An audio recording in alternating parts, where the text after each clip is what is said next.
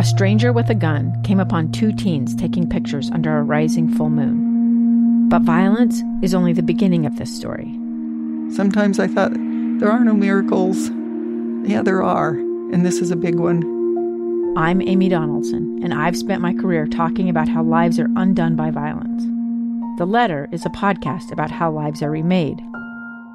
Follow The Letter at theletterpodcast.com or wherever you get your podcasts.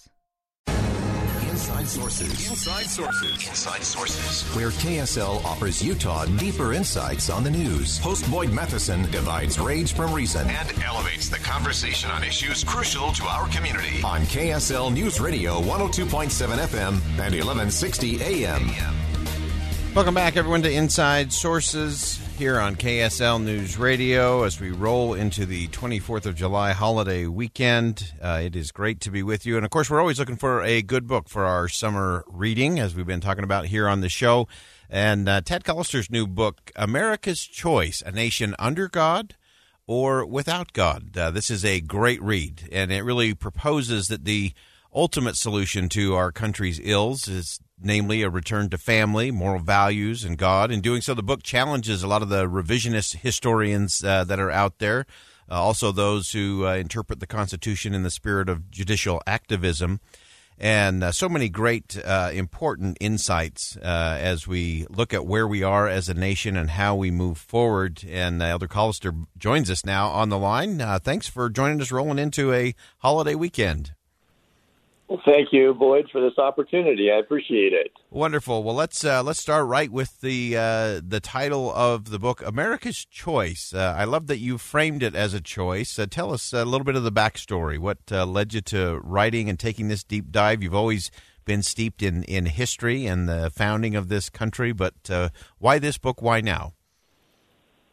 Well, I feel that America is the greatest country that's ever been on the earth, and that God's hand has been in the origin and destiny of this nation, but that unfortunately, in some ways, we're headed down the wrong road that denigrates some of our founding fathers who were inspired, who are trying to dilute the inspired nature of the Constitution, who would like to take away from some of the moral values that God has given us and make God less of a force for good in the nation. And I think of that scripture in the Old Testament that said, blessed is the nation whose God is the Lord. Mm. And hopefully this book will bring us back to a nation under God rather than a nation without God and without his moral values. Yeah, one of the things that you address in the book that I think is so vital that we've talked about often on this program, and that is this faith in the public square, that it seems that the standard these days seems to be, well, you can have your faith, but just make sure you leave it at the doorstep when you leave your house, yeah, or you leave your synagogue or your church. And there really has to be place in the public square for people of all faiths and people of no faith. I totally agree. In fact, that was one of the remarkable things to me when I read the original writings of the Founding Fathers.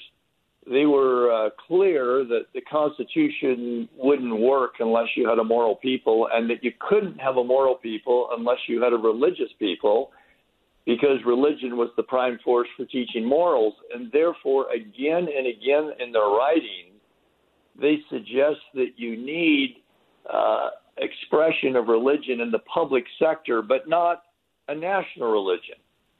And some of the ways they endorse religion in the public sector was in education. In fact, the Northwest Ordinance of 1789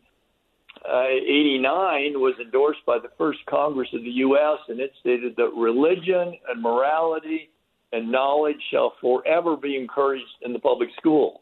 Mm. And then, of course, that same Congress authorized prayers to begin the congressional sessions and paid for those ministers. Our government authorized public monuments that talk about God. The national seal means God or providence with us. The second inaugural address, which is in the Lincoln Memorial, mentions God 14 times in the Bible 4 times. Mm. It's interesting that the Supreme Court when they begin their sessions, talk about God be with us and this honorable court. In fact, God saved the United States in this honorable court. And I don't know if you want to talk about, but one of the things that surprised me was what Jefferson really meant when he talked about a separation of church and state, a statement that's often used by the secularists to say you shouldn't have the expression of religion in the public sector. Yeah, and let's dive into that a little bit, because you have often spoke out about the need to make sure we're reading and going to the original source material, getting to the original intent, the original language of the founders, because I think so often, as you just pointed out, we often confuse a very modern interpretation of something as opposed to perhaps what it meant at the time it was said. Right. In fact, the Danbury Baptists had written a letter to Jefferson. I didn't know this, and they said to him, you know, the freedom of religion, is that a government-given right that can be taken away from us, or is it a God-given right that can't be taken away from us? And Jefferson replied that it was a natural right. That was a term used in his day to mean a God-given right that pre-existed government. And because it was a God-given right, government could not intrude in the free expression of religion in public, except that you could not establish a national religion. And then if you look at Jefferson's own life, do you know where he went to church? He and Madison went to church in the Capitol building. Jefferson was the one who authorized the government funds for Christian missionaries to the Native American Indians. Jefferson and Ben Franklin were the one who came up with the national seal, God or Providence be with us, knowing it would be a national symbol.